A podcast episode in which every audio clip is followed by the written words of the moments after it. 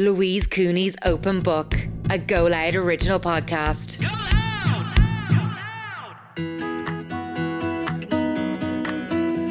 Hello, you're very welcome back to Open Book presented by Go Loud. I'm Louise Cooney, and today we've got the bonus episode, which is a little teaser into this week's full episode. We've got Frances Kelleher, who's Ireland's leading dating coach of the year. So, we're going to ask her for some tips and some advice on dating, on relationships, on finding the right person. And she's the best person in Ireland to ask. So I've gotten some questions from you as well, which I think I'm going to open with today for our bonus episode instead of asking her random questions because I want this to be super helpful for those of you who are listening. This bonus episode is a little different than normal because I'm normally in the country recording kind of live on the day.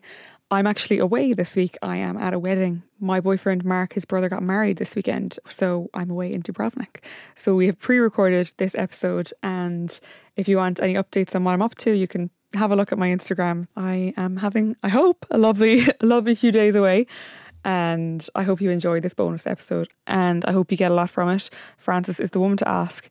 So, yeah, I'm very excited for this conversation. And this is just a little teaser into what's out on Wednesday. So, I have some listener questions for you today, and they're interesting. Like, I got loads in. It's something that people really struggle with, I think, and need advice with and help with. So, first up, if you're somebody who's dating who has kids, how to bring up the conversation of kids, especially say if they don't have any? Great question. So, I would bring it up uh, straight away on the first date. You don't want to be wasting your time with guys who you know don't want to have kids in their life etc etc whatever so i would say you know bring them some way into the conversation lightly I, mm-hmm. I wouldn't talk about them all night on the date but i would make it very clear after maybe the first half an hour 20 minutes on the date that you have children So you don't think it's something that you need to say, oh, I need to tell you something? You no, know? no, I would just bring it up. The first three or four dates are only for three things having fun, seeing is there a natural connection, and getting to know the person naturally.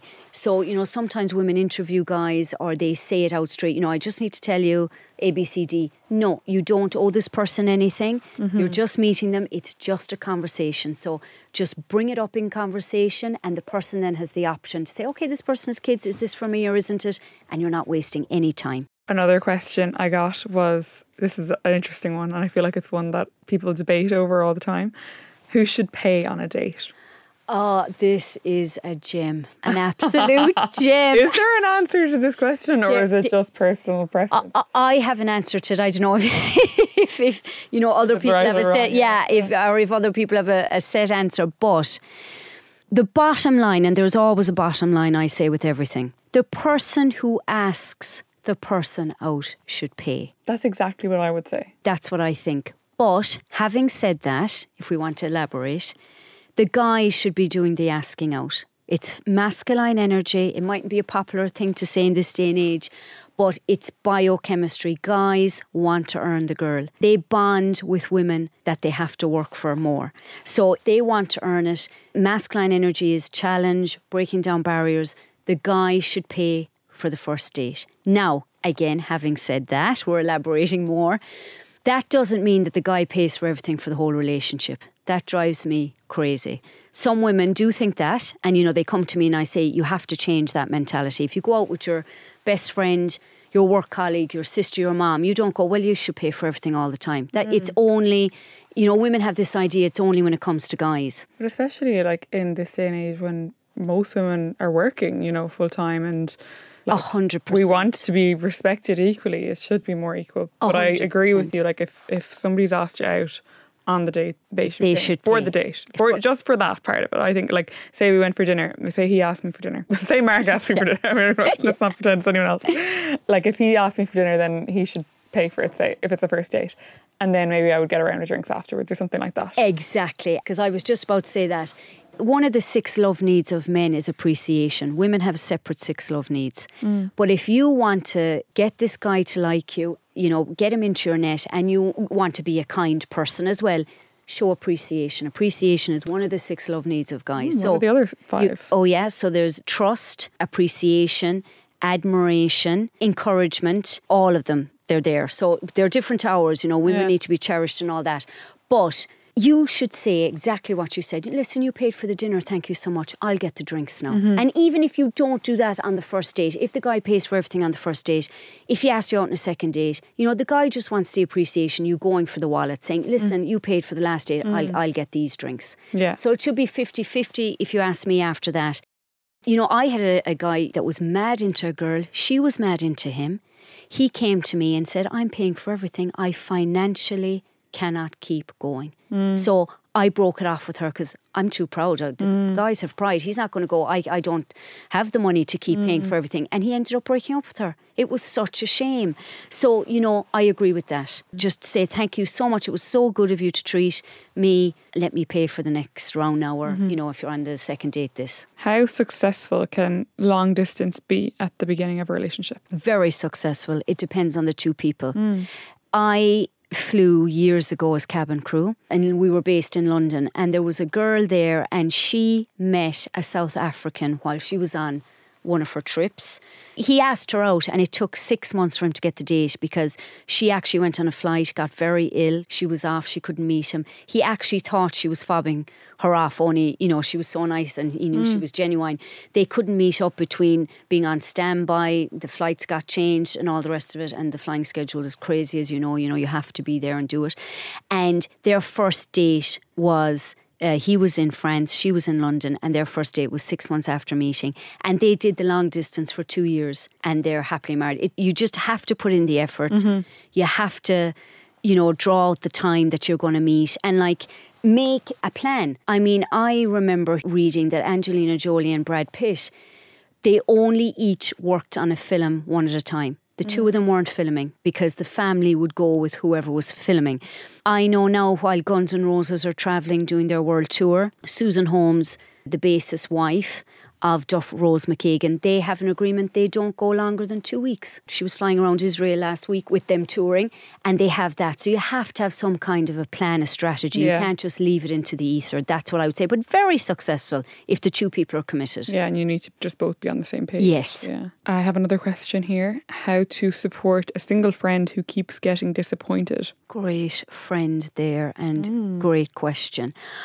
I would say keep the vibe up for her, be there to support her. And I would say try and help her find somebody, like go out at night with her. D- mm. Don't just be there even emotionally. Try and do something physically, taking action that will help her. Because a mm. lot of girls don't have people to go out with. So say, look, you know, even nobody to go out with, I'll go out with you this weekend, or I'll come to that speed dating event with you. Yeah, but I think even listening to you say in the full episode that, that will be out on Wednesday, there's lots of little tips in that for dating apps, things that you don't even have to go out to do. For clubs you can join. It doesn't always just have to be going out. There's so much you can do to advise somebody. Exactly. Yeah. You can take action. Exactly. I agree with you. I think what you're saying is, you know, take action in different ways. It doesn't have to be, you know, the club. They can go to yoga together.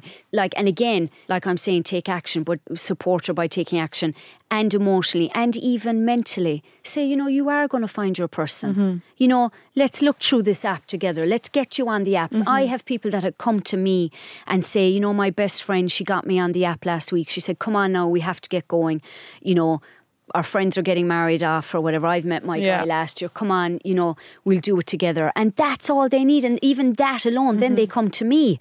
And, you know, I teach them everything. They're fully equipped and they go out and meet somebody then two or three months later mm. because they know everything. But they just need that support to take action, even to hire a coach or go on Yeah. the apps or mm-hmm. whatever it may mm-hmm. be. Uh, This is actually a very good question I have here.